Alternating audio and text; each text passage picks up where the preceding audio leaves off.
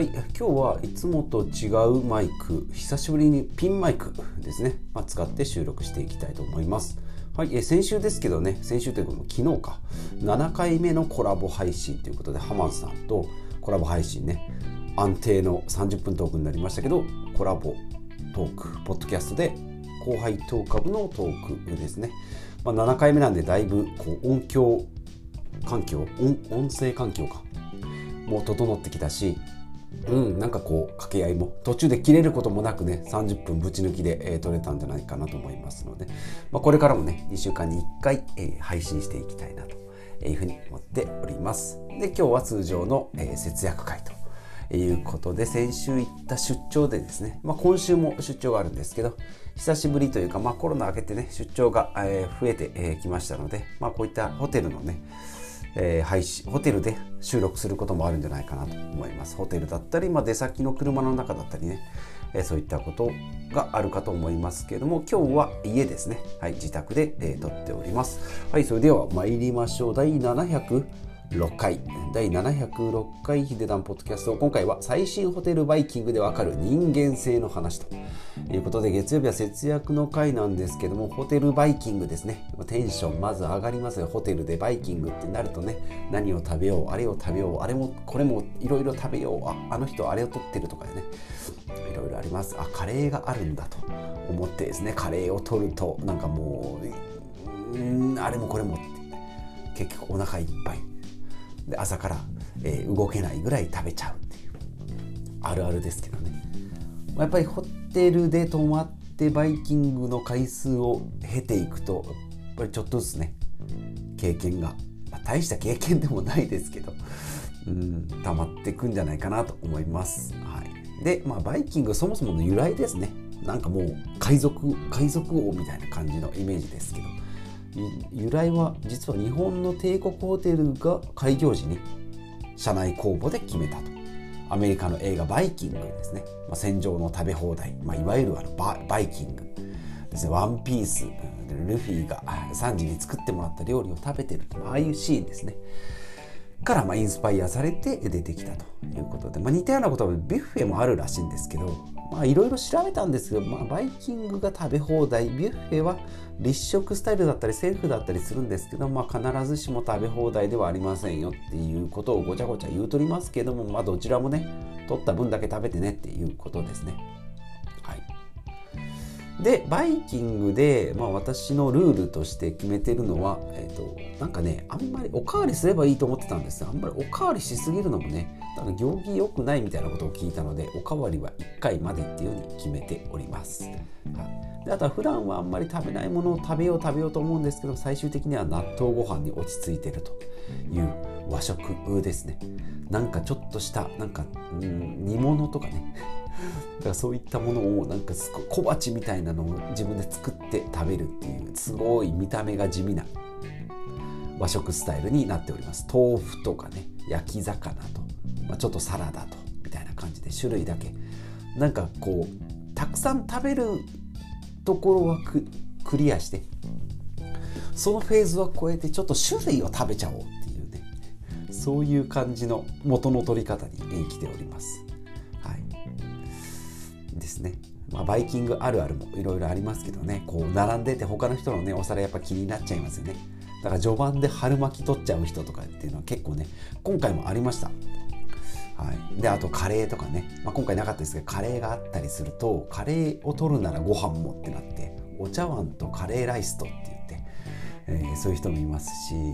あとあの家族とかね友人のも取っちゃおうっていうお母さんおっかさんタイプですね。いますね。今回もいましたね。なんか。一人でお母さん山盛り取ってて多分家族の分だろうなと思いながら、うん。まあ、そういうスタイルでもないんだけどまあね。いいよ。好きにやってもらってもと、うん、思います。であと最新ホテルバイキングってことで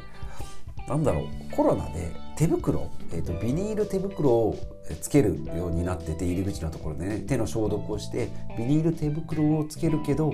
その手袋の手前にボタンがついててそれを押すと空気がボーっと出て一枚一枚めくらないといけない。もうなんならなんかベロでな舐めて取っちゃダメよみたいな、うん、なんかそんな感じの最新鋭の。だから空気でブワって膨ら膨れたところに手を差し込む。右手を入れて左手を入れてって言ってスポッと出来上がりみたいな、まあ、それを前のおじさんが説明してくれたんでね。ありがとうって言って僕がやる。でその次のおじさんに、え、伝えるっていう。もう謎のルールが できておじさんからおじさんにっていうですね。謎のボタンの使い方を伝えるっていう。ルールがそこでミニルールができてましたけどね、はい、そんなのとかでありましたね。はい。いうことですね。あとそうだろう。バイキングで言うと飲み物多くないって言って水があるんですね。で牛乳もある。オレンジジュースもある。でコーヒーもある。って言ってねなんか朝からなんかドリンク3つぐらいついでくる、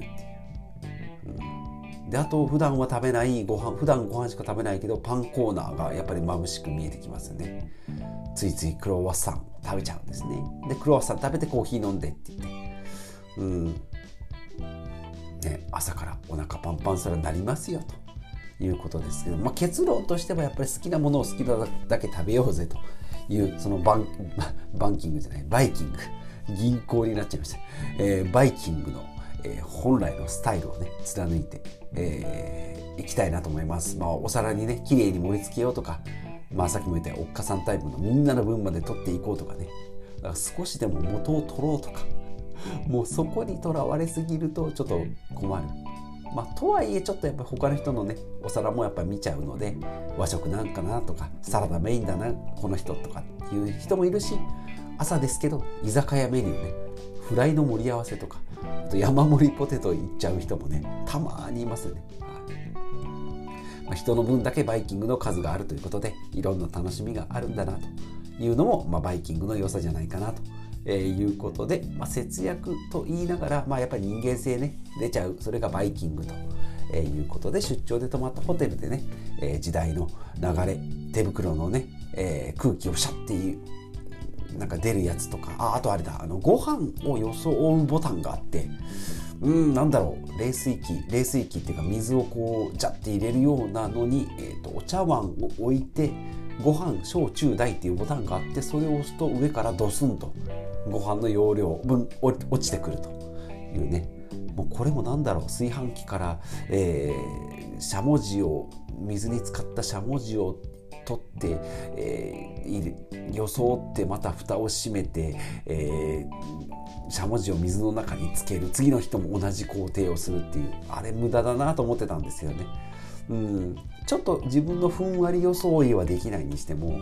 なんだろう。ちょっとね大中小の感覚がねそれ人によって違うんでねもうちょっと多いめの中が良かったとかっていう微調整はできないですしちょっとふんわりいきたいなとかって、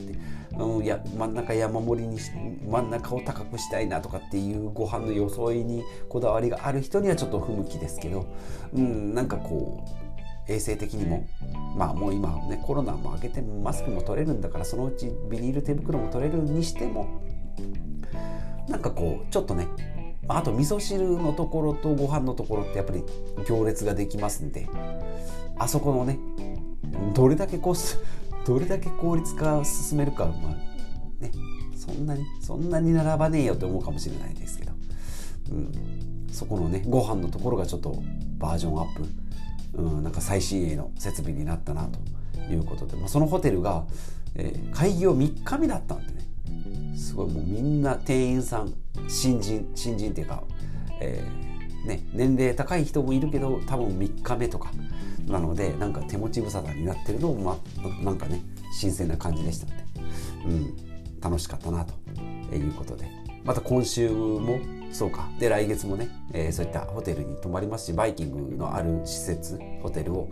えー、取るようにしておりますのでまたバイキングのねお話あるあるが出てくんじゃないかなと思いますのでお楽しみにということで、えー、今日は以上となります。今日は節約回ですがホテルのバイキングのお話でした。はい。